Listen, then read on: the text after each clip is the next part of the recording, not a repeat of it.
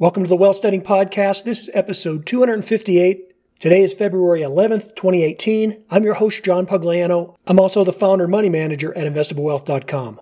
Well, at the end of this week, we find ourselves in a full blown correction. I'm going to pick up on where I left off in the previous episode. I stick to the general thesis that I believe that we are still in a bull market this is a commodity driven international expansion market that I think uh, we've hit a snag with. We've come out of the euphoria and excitement of a Trump tax cut. And the market was also anticipating his infrastructure and his military spend. And so there has been a lot of enthusiasm about a growing global economy, an economy that's in a situation where things are really pretty much in balance commodity prices are high enough to where producers of those products can make money and at the same time, those same commodities are not priced so high that consumers of commodities can't afford to purchase them. A lot of people have been calling this a Goldilocks economy. Well, I don't know if things are just right, but as I dig down and as I look at the numbers, we are in a commodity sweet spot. Prices are not too high, prices are not too low. I want you to think back to 2008, which is the last time we had a real significant market meltdown and not only a market meltdown, but really the worst market conditions since the depression of 1929. Now we can go in and we can dissect that and say, well, that happened because of systemic problems within the financial system or the collapse of Lehman Brothers or there was too much bad debt out there. You can dice that up a lot of different ways. But one way to look at that crisis is to look at it through the guise of commodities.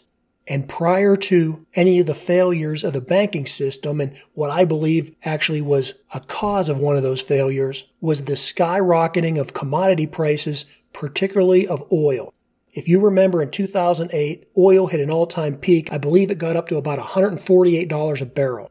That was a tell that we were moving into some type of an economic crisis in the coming months and that it could lead to a major pullback in the stock markets. Now, I didn't have a podcast back in those days, so I can't document as to what I was thinking back then, but I can reference to you what I was thinking in 2015 and 2016 when we saw the exact inversion of that phenomena when instead of having sky high oil prices, we were living through the exact opposite of that, and it was a collapse of commodity prices and specifically of oil prices. And you'll remember back in 2015 and 2016, I was very nervous. I was concerned then because I was worried that that collapse in oil prices could create a default among energy producers. You see, that was a situation when we had an imbalance in commodities, just like we had an imbalance in commodities, which led, or at least was one of the reasons I believe that led to the financial crisis of 2008. They were just polar opposites. In 2008, we had conditions that favored commodity producers. And while the energy companies were making a lot of money with oil up at $148 a barrel, consumers couldn't afford to fill their tanks and they had to choose between where they would spend their discretionary money. Would they fill up their tank or would they go to McDonald's for lunch? That created a crunch in the economy. Commodities were out of balance. Likewise, in 2015 and 2016, commodities were out of balance the other way. It was great for consumers. People could easily fill up their gas tank and have lots of money left over to buy other things. But when the price of oil got too low, it led to the possibility that commodity producers would default on their debt. And the reason that's bad news is because that debt is owned by all the major financial institutions, including things like your pension. Now, it's not always oil. That's why copper is something that I track quite closely and was definitely something I was looking at last week as I watched it fall all week. Copper kept closing lower. I believe the last time I looked at it, it was something like $3.03 a pound. Now, that gets back to why I don't believe that we're headed to a major bear market because we're seeing commodity prices like copper starting to fall precipitously. And if we were headed into some type of hyperinflation, you'd be seeing the exact opposite. Copper prices, gold prices, iron ore, steel, gasoline, everything would be going up if we were in an inflationary environment. But I don't see that happening. I see commodity prices either stabilizing or coming down. And the reason that's important is because that goes against the argument for the current correction that we're in. You'll remember Friday a week ago when the jobs report came out. The big fear was that wages were increasing and unemployment was too low, right? This was good news for Main Street and that meant bad news for Wall Street because labor costs would be going up and the Federal Reserve would have to raise interest rates to cool off the economy.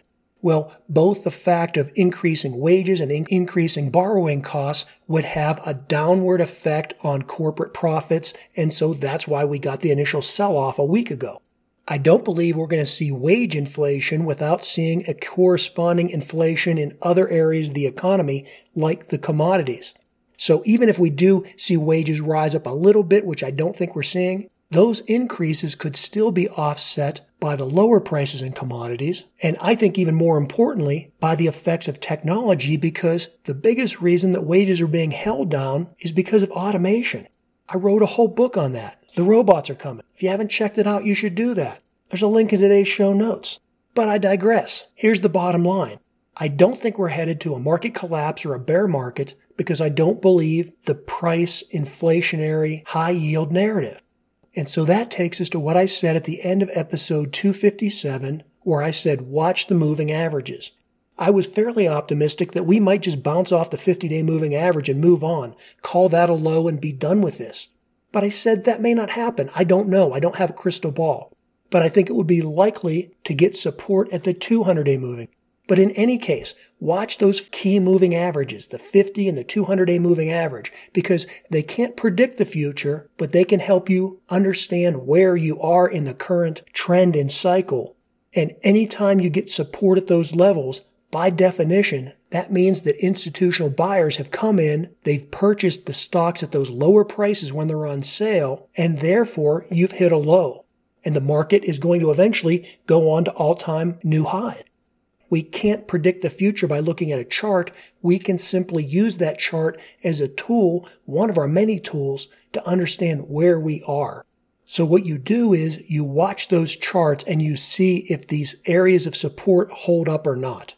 You're watching these charts not to predict the future, but so you can understand where you are in the cycle. Now, as to the main point of today's episode, which is buying the dip in an up market, I want to specifically highlight the fact that I'm talking about in an up market.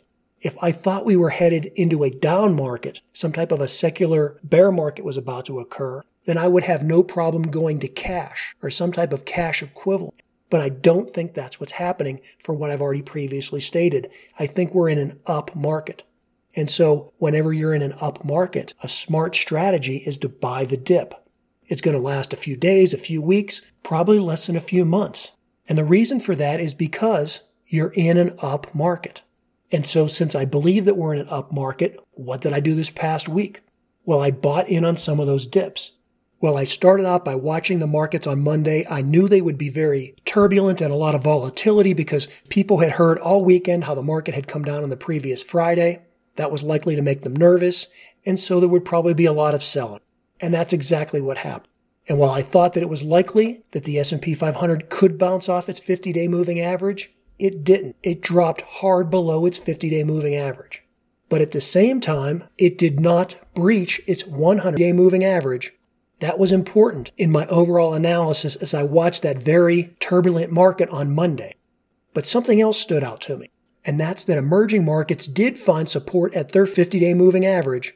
Now, emerging markets, international markets in general, and emerging markets specifically are a key part of my portfolio going back for the last year. And so when I saw that emerging markets were holding on their 50 day moving average, I went in late in the day on Monday and I added to my positions in emerging markets and in international markets. If you subscribe to the free alerts over at investablewealth.com, then you would have received that notification late Monday afternoon. Now, what happened on Tuesday? On Tuesday, there was still a great deal of turbulence. The emerging markets opened exactly right up at the beginning of the trading session. They opened exactly on their 50 day moving average. They held that and actually closed the end of the day up quite significantly. The S&P 500 opened up that morning below its 100-day moving average, but it recovered and it ended up closing the day just below its 50-day moving average. So based on that information, at the end of the day on Tuesday, I made two additional purchases because it looked to me like we were seeing these markets get support at either their 50 or 100 day moving average. And so I went in and added to two more key positions in my portfolio. And that was purchasing healthcare and banking sector ETFs. And again, those notices went out to those of you that subscribe to the free alerts over at investablewealth.com. During the trading day on Wednesday, the S&P 500 was above its 50-day moving average, but then more drama crept into the market, particularly with the problems that were going on with uh, the budget negotiations in Washington, D.C. Uh, overnight on Wednesday, the international markets had a really bad time.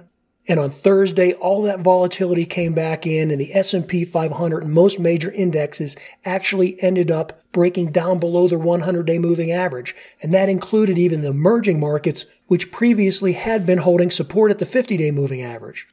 From a volatility standpoint, things didn't look good but I still felt strongly that we were in this bull market and that the long-term trend was being held.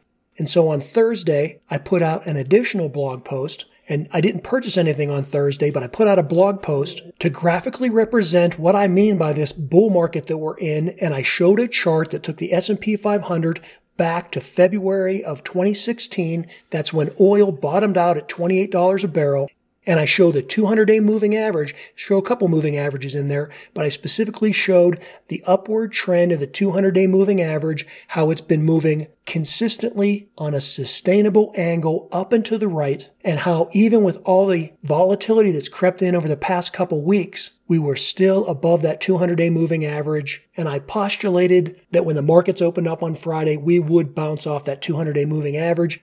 That was my worst case scenario that I mentioned in the previous week. Now, I have no idea if when the markets open tomorrow on Monday, if volatility will creep back in and will drop below that 200 day moving average. Because like I say, these charts don't allow you to predict the future. They simply show you where you are. And at this current time, the trend of the 200 day moving average remains intact. I do think that's going to happen, and that's why I remain positive and upbeat and why I believe that it's prudent to buy these dips. So what do you buy? Well, right now, virtually everything is cheaper today than it was last month or two months ago, or in some cases, many stocks are well below their 200 day moving average. And again, to me, that's a buying opportunity, not a time to panic. And so because everything is on sale, I think that all the major indexes, the large caps, the small caps, the internationals, the technology funds, the healthcare funds, I mentioned buying into large quality indexes or sectors because those of you that are in a 401k plan, that's all you really can choose from, right? You can buy a small cap fund or a large cap fund or maybe an international fund. Well, right now, I think they're all on sale and I think it's prudent to maybe buy some of those. For those of you that are looking at individual stocks, well, for the most part, they're all on sale as well. To give you an idea of quality stocks that are on sale, let me just quickly here run through a list of the 20 largest companies in America which are currently trading below their 200-day moving average. Apple, J&J, ExxonMobil, AT&T, Chevron, Procter & Gamble, Pfizer, Oracle, Coca-Cola, Comcast, Dow DuPont, Pepsi, Philip Morris, Walmart, Merck, IBM, General Electric, Amgen, Altria, Medtronics, Several of those stocks are things that I already own. What it means when a stock is below its 200 day moving average. It's similar to dollar cost averaging, except that you're buying in all at one time and you're actually getting at a lower price. Now, again, I want to emphasize here I have no idea if these stocks could go lower. These are quality, large cap American companies that over the long run, sometime in the future, they will appreciate. They will be worth more in the future than they are today. Now, is that future in a month or six months or 18 months? I can't predict that, but I can feel pretty confident that these large cap stocks that are currently being sold on a panic, that they'll be worth more at some point in the future. Now, for those of you that want to buy on strength rather than on weakness, I've been talking to you about the stocks that are actually performing rather poorly through this correction because they're below their 200 day moving average. So, what stocks are showing a great amount of strength and resilience during this pullback?